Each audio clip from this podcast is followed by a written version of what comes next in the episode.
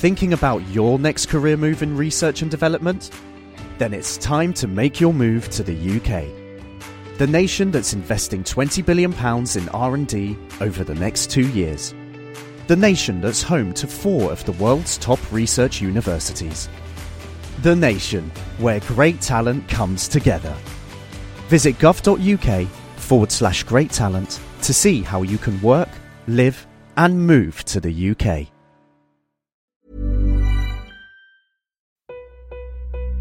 I have you loud and clear. Hello. Hello. Hello. Hello. Welcome. Science. And that is to say, physics, Medicine. nature, or Space. Time. The brain. Life. The universe. This week, we're delving into physics in a galaxy far, far away. And if that's not a big enough giveaway, we are, of course, probing the science of Star Wars. Plus, in the news, evidence that London air is stunting the growth of developing babies, and scientists use AI to decode what dolphins are saying. I'm Katie Haylor. I'm Chris Smith, and this is The Naked Scientist. The Naked Scientist podcast is powered by ukfast.co.uk. First up this week, air pollution from road traffic in London is adversely affecting fetal growth and leading to low birth weights. That's the conclusion of a new study that's come out this week from scientists at Imperial College. And what's very worrying about it is that the affected mothers were exposed during their pregnancies to pollution levels that were only about half of what's currently set under EU law as the safe limit for human exposure. Leading the study was Mireille Toledano. We took um, every single singleton live birth in London during 2006 2010, that's five year period. And that means we actually were looking at 540,000 births. And we then estimated the residential exposure of every mother during her pregnancy to various different uh, air pollutants, in particular small particulate air pollution, which is mainly a result of uh, vehicle emissions.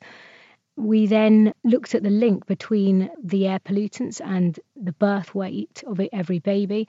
And we then saw that for every five microgram per cubic meter increase in small particulate air pollution, there was a 15% increased risk in a mother having a low birth weight baby at term. Those are big numbers, aren't they? So, how did you actually, first of all, quantify the amount of pollution that each individual was being exposed to? So across London, there are various different pollution monitors.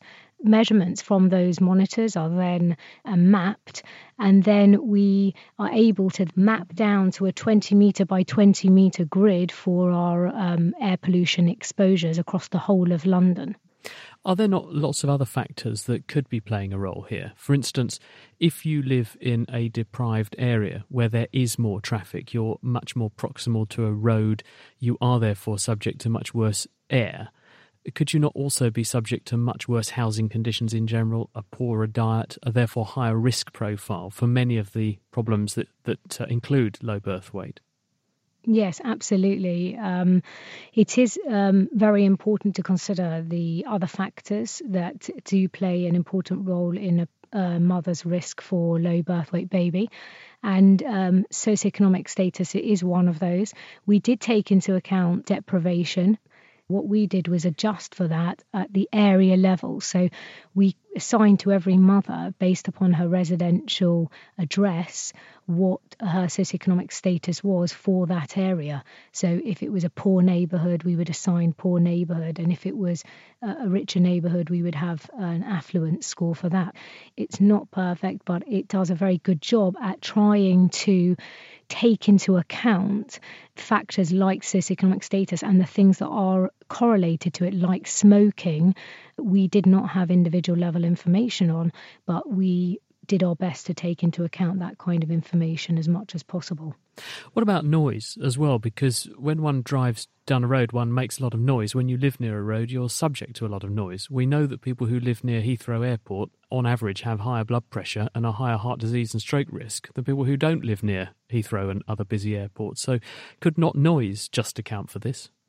Yes, absolutely. That was a very important question, and that's something that hasn't been addressed uh, in any previous research study on this kind of scale before. This was the largest study in the world to look at that question as to whether it, the effects that we are seeing on low birth weight are they really from the air pollution, or could they be from the noise, or from both? We actually found in our study that although traffic related noise could potentially have that impact. We did not see an independent effect of traffic related noise on low birth weight throughout London. So, what should the Secretary of State for Transport take away from your study? Not that they're going to read it, but you know, having listened to this program, what message should they take away? So I think the, the key message for policymakers is that the current legal limits set by the EU for small particulate air pollution are 25 micrograms per cubic metre. The average pregnancy exposures to small particulate air pollution of the women in London is 14 micrograms per cubic metre. In other words, our current air pollution levels for small particulate air pollution are actually much lower than the legal limits, and therefore it's absolutely clear that we have seen adverse health effects at these lower limits, and therefore our current legal limits are not safe. They are not protecting our pregnant women and they're not protecting their unborn babies, and they must be reduced. Strong words. It's a worry, isn't it? Mireille Toledano there. Uh, she has just published that work in the British Medical Journal. We live in an increasingly interconnected world. There are now smart fridges that order your shopping when certain foods run low, and even intelligent pills that will tell the doctor when you swallowed them. Now, the UK's Engineering and Physical Sciences Research Council have funded a £1.5 million project to get products, production lines, and manufacturers talking to each other. And angel investor Peter Cowley has been taking a look at what they're planning. So, Peter, this phrase chatty factories is being bandied about. Can you tell us what is a chatty factory? Hello, Katie. Yes, a chatty factory, I think, is a term that's been produced from this grant. As you say, it's a grant done by academics throughout the UK. Chatty factory in that the product will chat back to the factory. So let's just explain that. The ability for a product once it left the factory to chat back needs some sensors and it needs some connectivity. So the sensors could be strain gauges, they could be temperature, could be humidity, etc., could be location even, and that data is then passed back from the device, whatever it is, consumer device or, or industrial device, back to the factory. The factory will then use that information to make modifications to the process to improve the product as it moves out of the factory. Now, how long that feedback loop is, I'm not sure, but it effectively almost could happen instantaneously. So something happens out in the field and minor change is made to the process. This is through the Internet of Things, right? Correct. We've had our computer, desktop computers connected for, what, 30 years, 40 years. We've had our mobile phones connected for 10 or 15 years. This is where it's not a mobile phone, it's a thing. And these things can be very small, they can be almost invisible. Okay, well, can you give us an example of what type of product might be hooked up to this feedback cycle? Yeah, so the example given in the uh, press release to do with this grant is a bike helmet. So you imagine a push bike helmet that has sensors on it. Those sensors could then detect something has happened, possibly it was dropped, possibly the temperature uh, was too low or too high, and pass that back to the factory. So the factory could then change something. Now, it's unlikely they'll actually change the design, but they might change the process. So it might change the material, it might change the curing temperature, it might change whatever. So is this changing something that is then going to be applicable to literally that product that say my bicycle helmet or is it for future designs of that same helmet that are going to be making their way into the stores good question no it'll it, will, it won't change the helmet you've got on your head but what it will do is change the next ones that come out of the factory either that maybe even the same day or over the next few weeks or months. Can I just point out though that the bike helmet is not a very expensive product, tens of pounds, and the actual cost of manufacture is a quarter of that. So adding sensors to a bike helmet I'm not sure makes that much sense. That seems a relatively simple thing to do. This grant is quite large, one and a half million pounds. Why do they need that much money? It's being spread between five research departments in five different universities, so they obviously have to be working together. It'll be used primarily not for the sensing, I suspect, but for the processing of the data.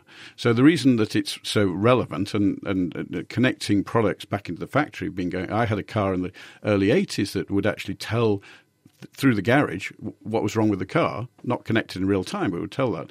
What's enabled this is Internet of Things, which are coming on rapidly, and also big data crunching, machine learning, deep learning. What's the motivation for this? Is this we want to improve our products and ultimately make more money? Is there another motivation? There will be a number of motivations because this process within factories has been going on for decades to some extent. More reliable products, so therefore the warranty claims will be less. The consumer will feel happier about it because things won't be breaking. Also, the factories will be able to produce less of something that's not selling very well possibly because of usage. The bike helmet's a bad example there, but I, I, found an example where, for instance, adjusting clutch pedals, there's some regions of, of the world don't ever adjust their, their pedals on a car. So if that could be fed back to the factory, they wouldn't offer that product in the future. Oh, I see, because you know how much it's being used, and if it's not being used very much, you can just take it out. Correct. What about this data?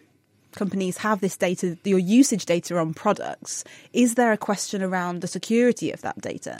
There is with any interconnected devices. So it's not just the companies having that, and you sort of trust that the company you buy from will look after it. It's the connectivity back to that factory. So it's what between the device, which might be a home or whatever, and going back to the factory. If that's intercepted, now there's actually part of the grant specifies that they, they definitely will be addressing that security of data. The whole world is moving that direction. We're all worried about our data leaking. Peter Cowley, thank you very much. Thank you, Katie. Got a biological brainbuster or a chemical query? Ask the naked scientists. I just wanted to know about sleep paralysis. Is it a disorder or condition and can it be cured? How much energy is in moonlight? And could solar panel technology be used to capture this energy? When you cook food with any alcohol, how much, if any, percentage of the alcohol stays behind? Every Friday, The Naked Scientist and Cape Talk unravel the science behind those weird and wonderful questions you've always wanted to ask. Download and listen for free at thenakedscientist.com slash ask or simply search and subscribe to Ask the Naked Scientist on your favourite podcast app. On the way, uh, we're finding out how researchers have learned to talk dolphin, and we're looking at the science of Star Wars and those planets that you see in those films have researchers discovered their real equivalent? Stay tuned. Before that, though, for the last 400 years or so, the convention has been that scientific research is published in official journals. These follow a strict code of conduct, they're recognised internationally, and they present trustworthy information that other scientists and the general public can rely on. But in recent years, a new breed of publication has appeared that lacks these guiding principles and morals, and they exist only to make money. The problem is that the costs are not just financial. These publications are vehicles for fake science. They're named confusingly like well regarded official journals, and they're proliferating very rapidly. I spoke to Manoj Lalu from the University of Ottawa, and he's been studying the phenomenon that is these so called predatory journals. So, a predatory journal is basically a journal that doesn't follow the usual processes of a regular journal. Uh, so, a regular journal, when you send in a scientific piece, they will review it.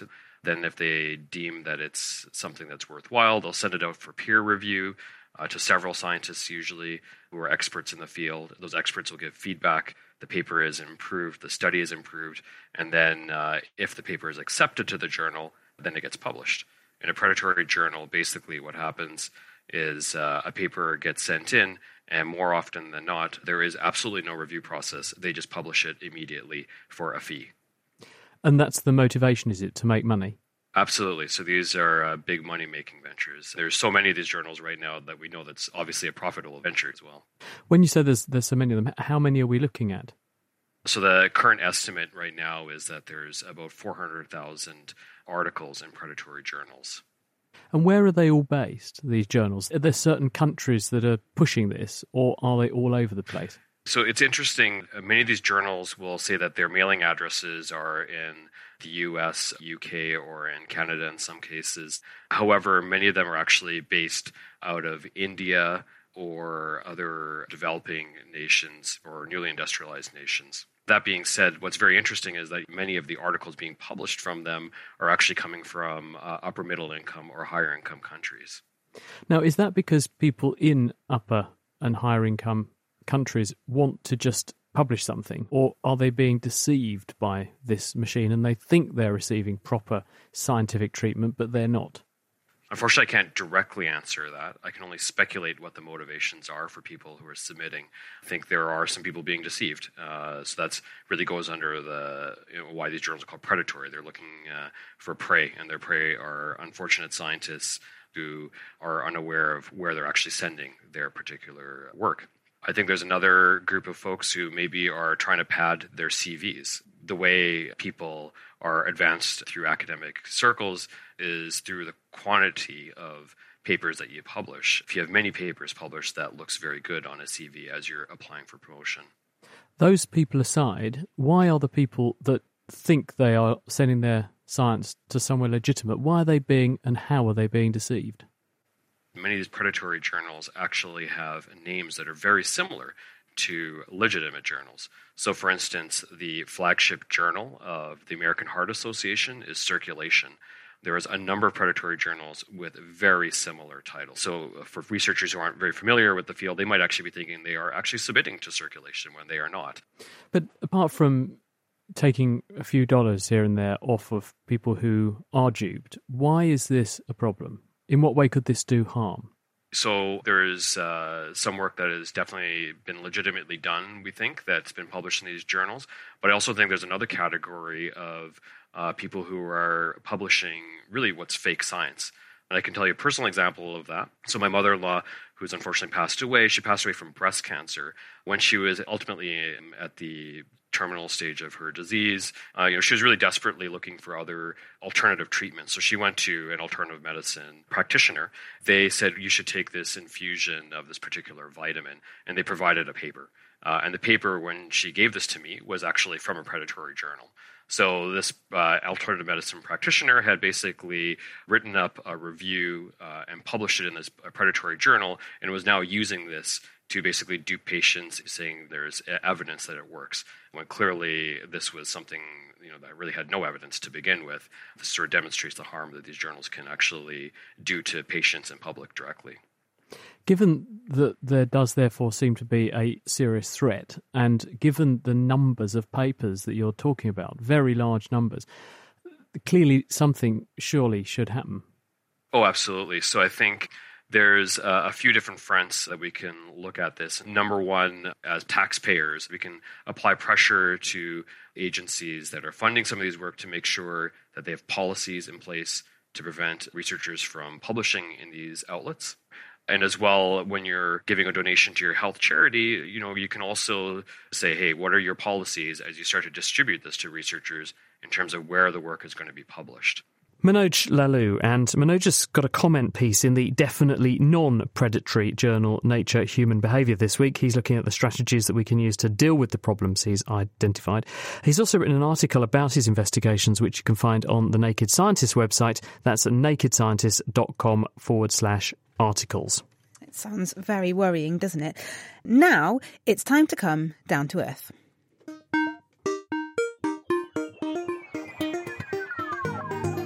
What happens when the science and technology of space comes down to Earth?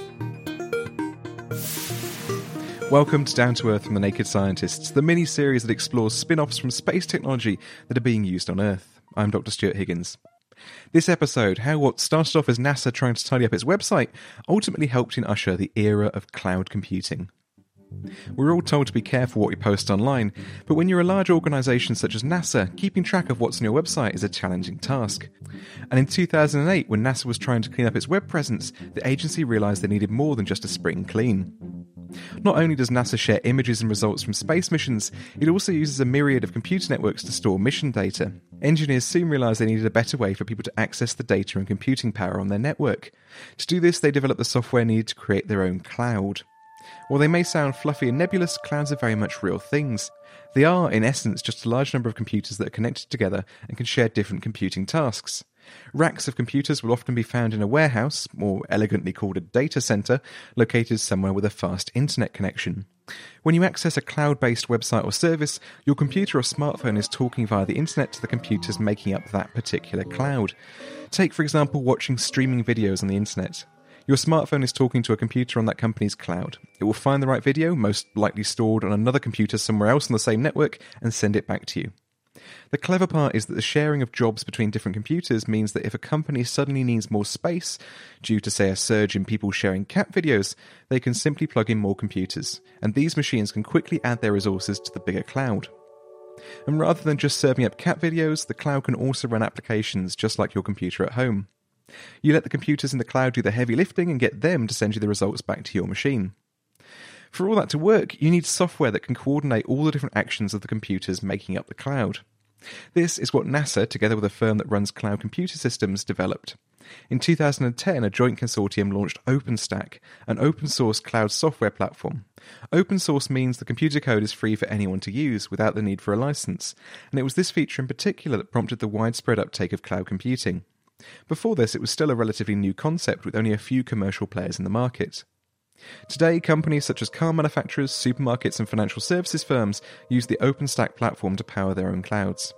So that's how what started off as trying to make it easier to share the results from space missions helped to promote the widespread adoption of cloud computing. That was Down to Earth from Naked Scientists. My name is Dr. Stuart Higgins, and you can find more episodes online at nakedscientist.com slash down to earth.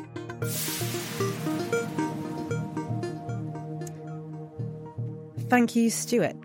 And next time on Down to Earth, Stuart finds out how a drill technology, originally destined for Mars to help scientists look for life, can now help to rapidly recharge your electric car in the garage. Sounds interesting. Now, dolphins are exceptional in the variety of sounds that they can make, and as well as being able to communicate with each other through a complex language of whistles, they also use echolocation clicks to hunt down prey and to understand their immediate surroundings. Now, a team at the Scripps Institution of Oceanography in California have developed an artificially intelligent system that can spot patterns in these clicks and then assign them to the species that made them. Learning this lingo should hopefully improve our ability to monitor dolphin populations and also to understand more about their behaviour. Lewis Thompson heard how it works from its creator, Kaitlin Frasier.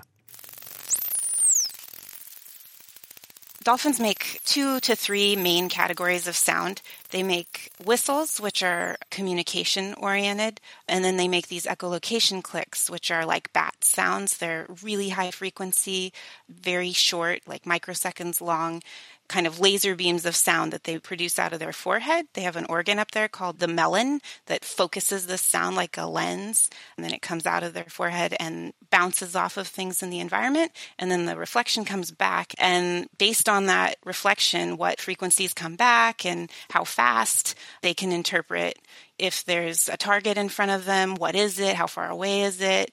You know, is it hard? Is it squishy? Is it something to eat? That kind of thing.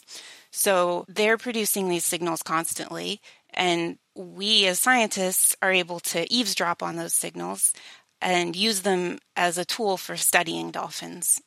So we build acoustic recording devices that will sit on the seafloor and record these sounds for very long periods of time. And what's different about the way that you're trying to study these sounds?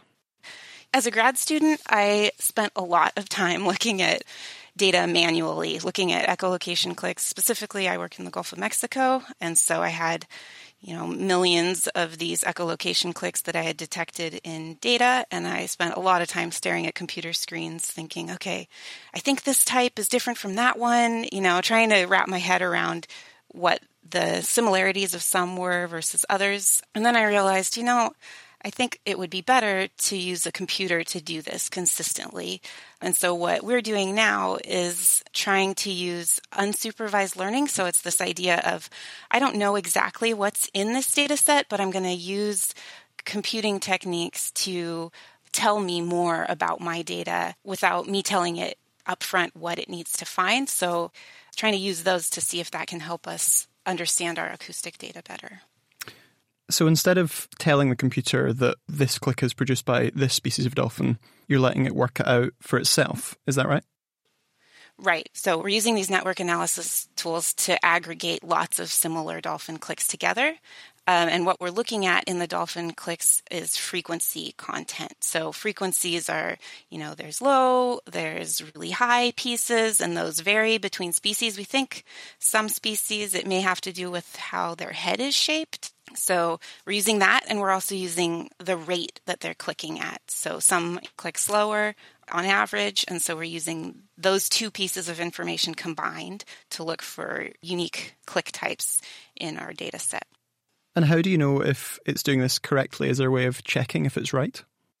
So for now, what we're doing is comparing it to what a human analyst would do, but on a smaller data set. So we have a data set that a human has looked at, and then we run that using the computer and we compare. So, for example, Risso's dolphin have a very distinct click type, and that has sort of emerged from the unsupervised process, which gives you a sense that it is doing something. But the next step is really going out into the field to just see if we can figure out what species or genus is making these different click types. How do you think this computer approach will help change our understanding of dolphins? So these clicks are produced by all of the animals in a population and they're in large numbers. So by recording these clicks, you can do a lot of back calculations to estimate how many animals are swimming through the area over time and look at how populations are changing. And so, what this research is doing is trying to take it to the next level, not just how many are there, but who, like what animal, what species, what genus, um, those sorts of questions, so that we can start to get more a more detailed picture. It would be interesting to find out what they're saying, wouldn't it? That was Kaitlin Frasier there telling Lewis Thompson about the study she's just published in PLOS Computational Biology. And a lot of people ask us on The Naked Scientist how you can find out more about the programme content and whether or not we transcribe the program. We do. If you go to nakedscientist.com slash podcasts the programs are all archived there. There are transcripts of each program broken up into each of the individual components alongside the references to the original published papers that the reports are based on.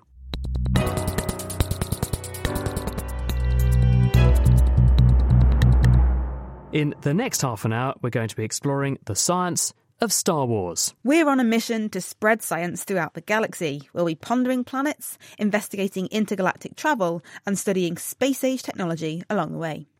Indeed, shortly, Katie is going to be talking about the rockets and the spacecraft of the future. But first, we're going to look at where those rockets might actually take us. And one likely destination is another planet, probably one outside our own solar system. These sorts of planets are called exoplanets. They're planets that orbit a star other than the Sun. So far, more than about 4,500 of them have now been discovered.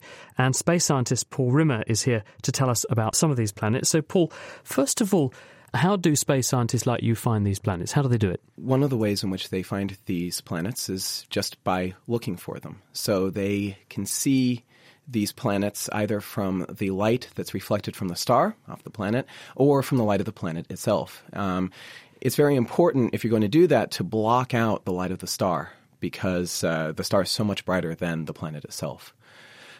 Another way is very much like uh, if you've looked at the transit of Venus, it's the same sort of idea. You have a planet passing in front of our sun. You can also have planets passing in front of other stars. Now, these stars are so far away that you're not really going to be able to see the planet passing in front of the star, but what you can see is you can see a little dip in the light of the star. Ah, you see the effect of the planet on the light rather than see the planet itself. Exactly. And depending on how prominent that effect is, you get an idea about the size of the planet. How? What? Because it makes a, a big hole in the light coming to you, so the light dips or something? Yeah, so some of that light is blocked, and so the light goes down a little bit. And the amount that the light goes down depends on that cross sectional area of that planet. And presumably, how often it does that tells you how fast it's going around the star, and that tells you, therefore, how far away from the star it is. Absolutely. Absolutely. Uh, what, what else can you do? Because presumably the planet is exerting a gravitational effect on the star. So can you exploit that as well? Absolutely, yeah. So you can actually look at the star, and the star will have a certain color. As the planet goes around, the planet pulls on the star and causes the star to wobble away from us and towards us a little bit. And that makes the light a little bit bluer and a little bit redder. And from that, how fast that happens, you also get an idea of how far the planet is away from the star. And by how much that happens, you get an idea about the mass of the planet. So you can physically weigh a planet you can't see around Yeah. a star that's light years away. Yeah. If you know the mass of the star, does that then tell you roughly uh, what it's made of because you can get some idea as to where it's orbiting and, and how fast and how much it's making the star wobble. So, can you infer the mass of the planet from that? Yeah. With all of these methods, though, it's very important to understand the star very, very well. With the transit method, also, you only know the size of the planet as a ratio of the size of the star, so you really need to know the, the size of that star. Can we work out what these planets are made of, though? Yeah, so as we were just talking about, from this transit method, you get an idea about the size of the planet.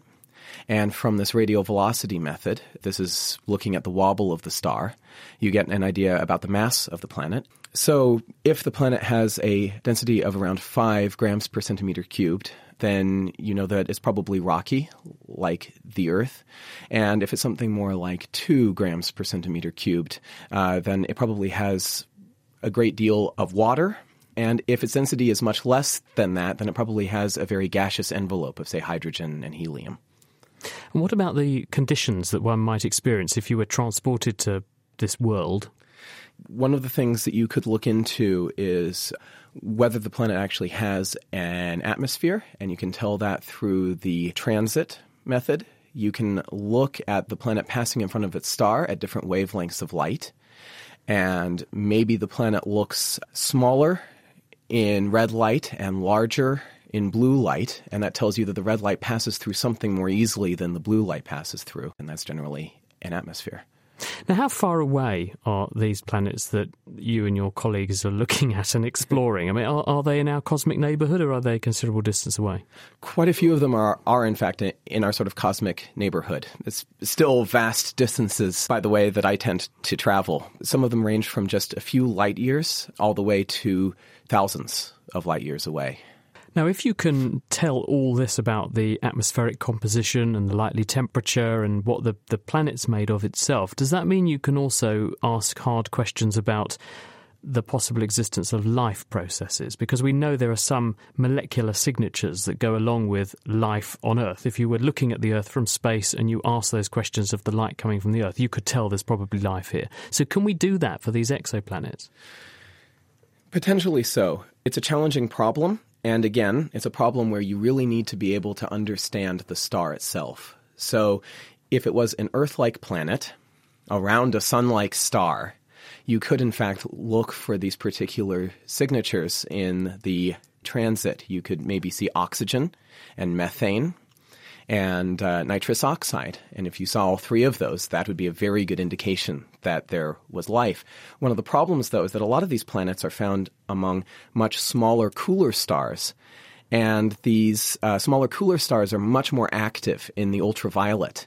And that can actually end up producing some of these things like oxygen in great abundances without life being there at all. So you really need to be careful anything that we've spotted so far that bears any remote resemblance to those sorts of worlds that they go visiting in Star Wars? One of the planets, which comes out of my favorite exoplanetary systems right now, uh, is TRAPPIST 1F, which is as far as we understand, a pretty cool planet. We don't know if any of these planets have an atmosphere, but if it does have an atmosphere, and if the atmosphere was very much like what the Earth was in its infancy, then it would be very, very cold there. And in fact, it would be almost entirely covered with ice, except for this one side, which is always facing its star, which would be like a giant blue ocean. And it might be likened to the sort of ice planet Hoth, at least on one of its sides. Would it be a nice place to go or, or not? If you were a bacterium, um, it may not be so bad in the ocean. Uh, otherwise, uh, I probably wouldn't recommend it as your first travel destination. In that case, I'll keep my feet firmly here, down on the earth. Thank you very much. Paul Rimmer from the University of Cambridge. So it sounds like there are some pretty exciting planets out there, but will we ever be able to explore them? In the Star Wars films, practically everyone is accustomed to hopping from planet to planet, whether it be in an Imperial Star Destroyer, an X Wing fighter, or the Millennium Falcon itself. And here to talk to us about space travel is Liz Seward from Airbus Space and Defence. Liz, welcome. So, can we start with a traditional rocket? First of all, how does it work? Well, rockets have been around for a really long time. The first known rocket is actually from 400 BC in Greece, where a steam powered pigeon flew down a wire. so it got propelled by steam out of the wings. Wow. Then the Chinese uh, filled bamboo tubes with gunpowder. They actually used them uh, to fire arrows in war, and then they turned them into fireworks. And so it's been around for a long time, but modern rockets really uh, came about from the, the early 1900s when they started looking at liquid propulsion and, and making them bigger. And so our, our, rockets nowadays work either by using solid rocket boosters, like giant versions of the Chinese rockets. Um, they were the boosters on the side of the space shuttle. And it's a mixture of fuel and oxidizer mixed together as a solid. And once you set fire to it, it will continue to burn until all that fuel is used up. So there's no way of turning it off. So then we have liquid engines where you have um, big tanks, one with an oxidizer, one with a fuel, and they meet in a combustion chamber. And then as they ignite, uh, fire and gas propels itself out of the end of the rocket. And, and this is better because you can turn it on and off by controlling the gas flow. And we, if we go back to our physics from school, Newton's third law says if you've got a force in one direction, you have to have an equal and opposite force in the other direction.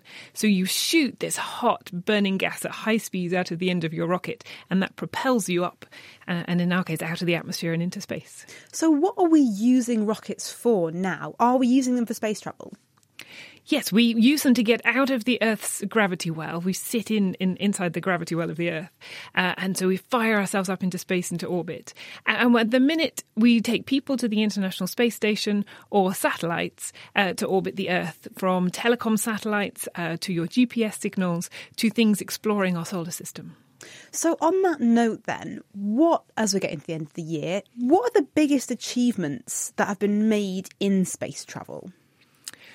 Well, we're looking at ion drives at the minute. They're used in Star Wars to propel themselves around the solar system. Um, and it's ions as in um, atoms and molecules that get fired out of the back of a, a spaceship. In our case, we're using them in satellites. Uh, in Airbus, we are changing our chemical propulsion systems once in space to ion drives, electric drives. Um, and they work by firing tiny charge particles out of an engine. So the thrust that you get is very low, but you can do it for a very long time.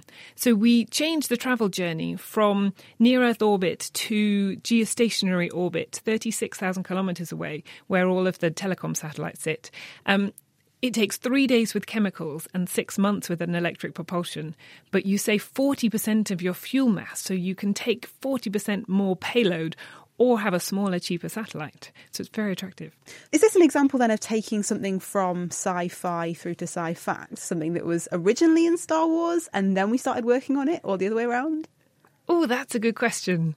I think that science fiction has been looking at this for a long time, but earthbound versions of, of the way this works have been studied in physics for a really long time too. So I think it's earthbound physics inspires science fiction writers, inspires earthbound physicists again to make it real. That's an excellent cycle. So, looking ahead then, what do you think will be the next big leaps? Um, nuclear engines. One way is to have a, a, small nuclear reactor that heats up your fuel really, really hot, which means it can go much faster. And if we do this, we can get it can be two times as efficient as our current rockets. Um, but in the 1970s, there was a project by the British Interplanetary Society called Project Daedalus, which looked at using fusion, deuterium and helium 3 to power a rocket that could take you to Barnard's star in 50 years. The star is, is uh, nearly six light years away, and you'd have to build it in orbit. Uh, and and we're getting closer to that, but one of the limitations is is helium three. It doesn't occur very naturally on Earth. We'd have to mine it from the moon, or in the proposal, they actually would send a hot air balloon to Jupiter to mine it in Jupiter and send it back to Earth. Okay, so how on earth do we end up getting helium three then? Is this a possibility? We're getting closer to be able to mine it from the moon. We definitely know we're near getting it from Jupiter in a hot air balloon.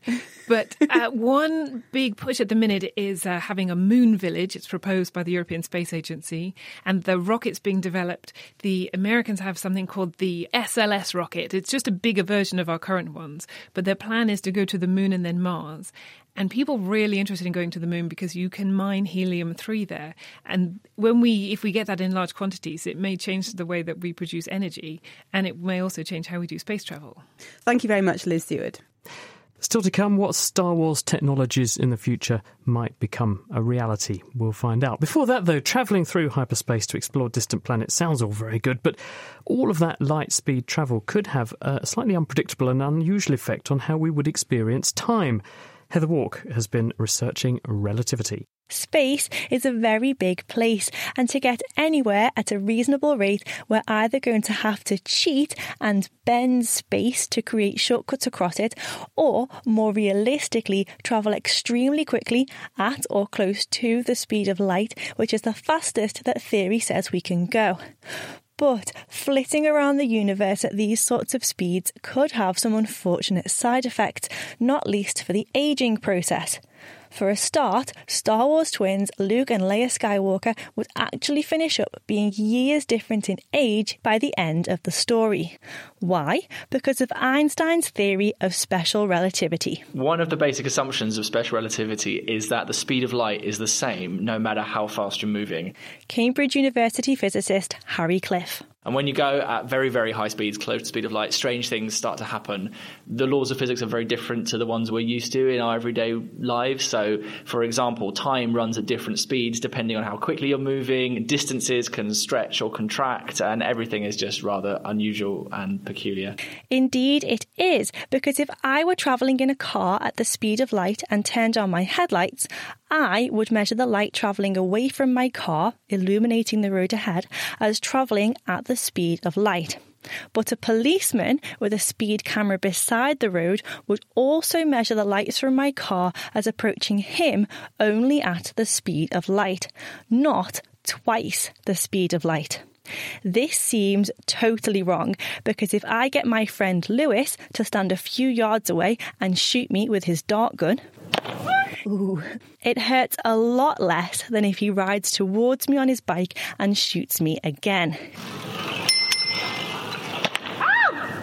Because this time the dart is travelling faster, having been launched from a moving bicycle. And we can prove this is happening if we do a slightly more accurate experiment with the help of physics teacher David Tricker from the Perse School in Cambridge. So we've got a trolley here with a projectile launcher on top of it. So we can launch a ball vertically upwards from the trolley. When the trolley's stationary, not very surprisingly, the ball being launched vertically upwards comes straight down again and lands in the trolley. Now, if we do the experiment again and make the trolley move along and fire the ball upwards, the ball still lands in the trolley because the ball has the trolley's motion and its own motion relative to the trolley. When the trolley is moving, the ball is launched vertically upwards from the perspective of the trolley. But of course, we watching the trolley move see that the ball is also moving horizontally. So that means when the ball goes up, it then comes down again and meets up again with the trolley, so it lands on the trolley. Yay! but with light, this doesn't happen. It always travels at the same speed of light for any observer. And the mind boggling implication of this is that when you move at the speed of light, time has to change to keep the speed of light constant for everybody. Einstein realized this would happen himself, and he came up with a thought experiment called the twin paradox to explore it. Harry Cliff again.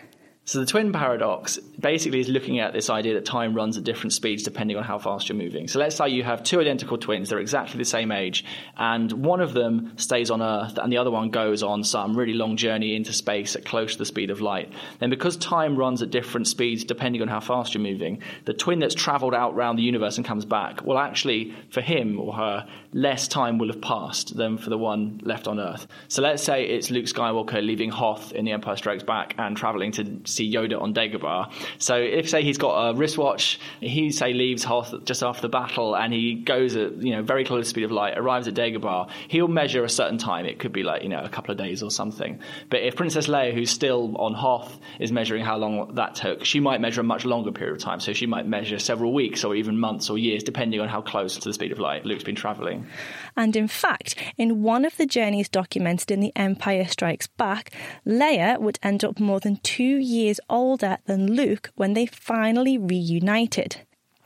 But this isn't fanciful theory. We know it happens, and we've got good experimental evidence that Einstein was right. Time does change when we travel very fast, and we use this fact every time we turn on a GPS device. These GPS satellites orbit the Earth, they're moving quite quickly, so time runs at a different speed for them than it does on the Earth. And the way that GPS works is by having really accurate clocks that communicate with each other to exchange time information. So you have to be able to take into account these effects. If you didn't, then GPS would basically wander away from, you know, rather than having accuracy of a couple of meters, it would go to having accuracy of a mile or, you know, several hundred miles over the course of quite a short period of time, and it'd be totally useless. So you have to take relativity into account if you want GPS to work, for example. So it's all down to relativity, and perhaps that's why the actors in Star Wars all look so leathery these days. That's naked scientist Heather Walk there, speaking with Harry Cliff and David Tricker. So we've looked for Star Wars like planets that we can live on. We've figured out how we can get there. We've even calculated how much we'll age and how much our relatives are going to age while we're doing that. Well, now it's time to ask a physicist about what technology perhaps we can reasonably expect to see in the future. Ben Allanach is that man. He's a Cambridge University theoretical physicist. First off, Ben, c- can we ask you about the Force? Because this pervades all of the Star Wars story, doesn't it? The Force. And is there a parallel for that in the real universe? Well, every Star Wars fan knows about the dark side of the Force, and indeed there are dark forces out there in the universe. Um, there is definitely dark matter, which makes galaxies rotate at a weird speed. So if you try and work out how fast the galaxy should rotate from laws of gravity, you get the wrong answer basically than compared to observing how fast they, they go around the So outside. Zwicky spotted this. That's right. a number of years yeah, ago, um, made the first observations of that's right. these these galaxies spinning. The stars are spinning at the wrong speed compared with how much w- mass we we knew was there. That's right. So if you add a lot of extra mass that you can't see, that's the dark matter, then that makes it uh, rotate faster on the outsides and agree with observations. So we think that there is this bizarre force which we're calling dark matter because we don't know what it is. It's in a big halo or some at least some kind of distribution around the outsides of galaxies, and it's gravitationally influencing stuff in the galaxy. But beyond that, we don't know what it is. Exactly. We know it's a particle because if it's something that's big, you should be able to see it uh, gravitationally lens light in the sky. So you look for these massive compact halo objects, they're called, um, and you look for uh, a lensing effect that moves across the sky, and that you don't see that enough to be a big thing. So it has to be some small particle, and it won't interact with anything. It won't talk to us in light because uh, it's dark. so, right. so how do we find it then? How do we try and interrogate it? So it might not have interactions with light, but it might have interactions with the weak force, which is responsible for radioactive decay. And in that case, you could conceivably produce it at um, the Large Hadron Collider in the collisions there between protons. How would you know you'd made it though?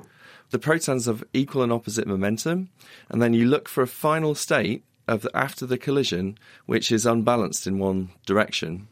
And you know that uh, from school physics that you know momentum's conserved, and so if it's unbalanced, there's been something invisible going in the opposite direction, and the invisible stuff is precisely the dark matter, which takes the momentum off, yeah, and sneaks it off like a thief in the night through the detector.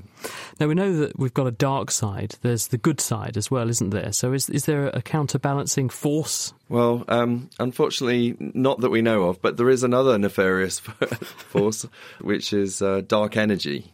That's something which is even more mysterious than dark matter.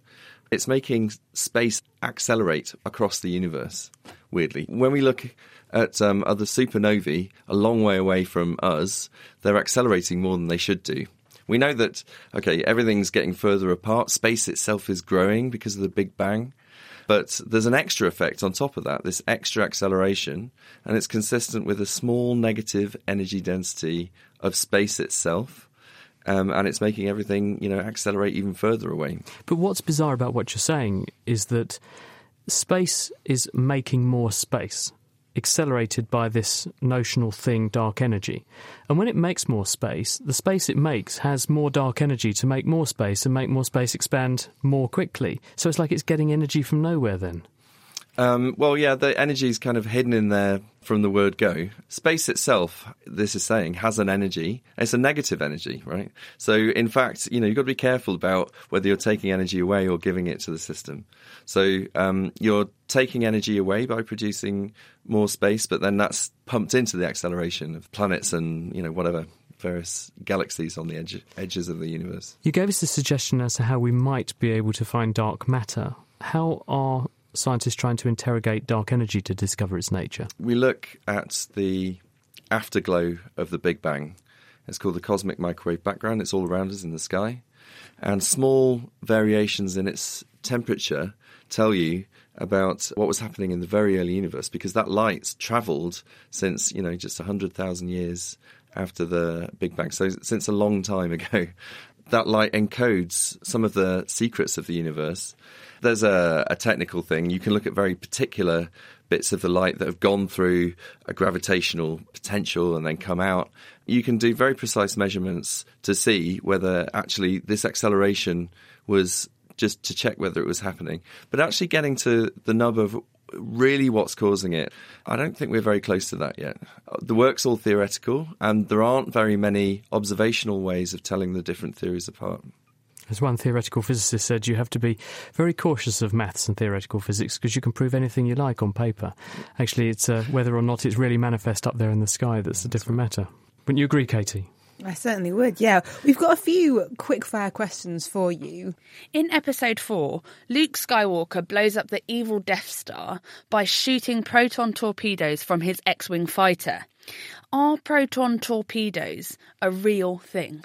Yeah, proton torpedoes are absolutely a real thing, and they exist in the Large Hadron Collider. You have lots of these bunches of about a billion protons. That um, there are eight thousand in the in each beam in counter-rotating beams. And okay, I don't know what you call a torpedo, but there's a you know a length of them, a few meters uh, long, and they're sent round at very close to the speed of light. You can't put your hand in the beam because it'd burn a hole through it. So, would it be possible to use as a weapon? Absolutely, yeah. I mean, yeah, you could do if you fired this thing out in space. The protons would travel a, a long distance. The thing is, if you use it in the atmosphere, protons are going to you know lose energy pretty quickly but it would still have a range. And uh, yeah, if you could get enough power into the beam, it would be pretty formidable. People are using this clinically, though, aren't they, to do cancer therapy? Because you can fire a beam of protons into a tumour and they can be predicted in terms of how fast they'll slow down. And if they slow down and stop and dump all of their energy just in the cancer, they do a lot more harm to the cancer than the tissue around them. That's right, yes. It's got advantages over conventional radiotherapy where you get um, extra damage on the entry and exit of the body. It's not indicated for all cancers, but for, I think, particularly deep tumours, it's proved very useful. So we've just got time for one more quick question for you. Can I ever get my own droid like R2D2 or BB 8 to help me out with tasks around the house? That's coming, I'm sure. We're getting uh, self driving cars. I think in the near future there's going to be self loathing cars. Um, AI is all over everywhere. That's science fact, that's not science fiction. Ben, thank you very much. And uh, thank you to our other guests this week who are Paul Rimmer, Liz Seward, Harry Cliff, and David Tricker. And now it's time for question of the week. Heather's been having a blast with this question from Anthony. Would a rocket launched from a tube, like a bullet from a rifle barrel, be uh, assisted or hindered by that? We fired off Anthony's question to Dr. Stuart Gray, researcher and lecturer in aerospace engineering at Strathclyde University. Whether we want to send a spacecraft close to the Earth or much further afield, we need to start by going into an orbit. This is because using an orbit or a series of orbits is far more fuel efficient than blasting straight for our destination. This is because we are working with the gravity of Earth rather than against it. The particularly hard part about getting into an orbit is not getting to a high enough altitude, but getting to a high enough speed. For any given altitude, there is a specific speed that must be achieved in order for an object to avoid falling back to Earth. For low Earth orbit, this is about 7 km per second or 16,000 miles per hour. That's pretty fast. Most bullets only travel at one kilometre per second. That's not even close to seven. But what if we made a really powerful gun? Firing an object from a tube or gun is a good way to get an object moving very quickly, as all the explosive energy is contained within the barrel and is used to accelerate the object along the barrel. For getting into orbit, though, even a very large gun would struggle to get an object up to the velocities required. Even if your gun could fire an object fast enough, Another issue is that as soon as the object leaves the barrel of a gun, there's no longer any force from the propellant, and from there on out, the object slows down. A rocket, on the other hand, is constantly accelerating as it carries all of its own fuel and burns it as it goes. Ignition sequence start. Three, two, one, zero. All engine running. Liftoff. We have a liftoff. Right, so bullets start off fast and then slow down, whereas rockets start off slow and then speed up.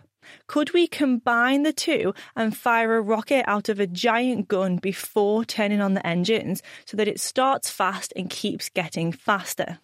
We struggle to reach very high speeds at sea level as we have to push through the air.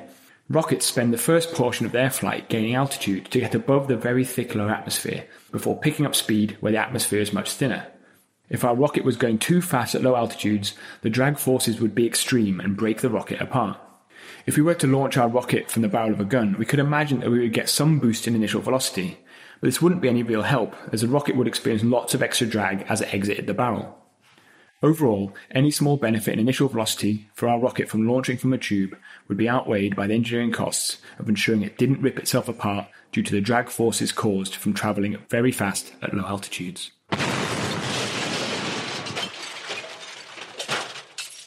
Hmm, not sure our astronauts would thank us for that. Good to know. Thanks, Stuart. Next week, we'll be fishing for an answer to this marine musing from the Waite family. Hello, naked scientists. We've just added a puppy to our family and we've noticed that he yawns a lot.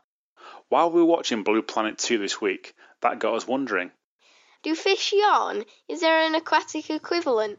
If you think you know the answer, you can email chris at thenakedscientist.com, find us on Facebook, tweet at Naked Scientists, or join in the debate on the forum. That's thenakedscientist.com slash forum. And that is it for this week. Thank you very much for listening, and thank you to Heather Walk, who put the programme together. Do join us at the same time next week when we'll be delving into the virtual realm of social media. The Naked Scientist comes to you from Cambridge University and it's supported by the STFC, the EPSRC, and Rolls Royce. I'm Chris Smith, and thank you very much at home for listening. Until next time, goodbye.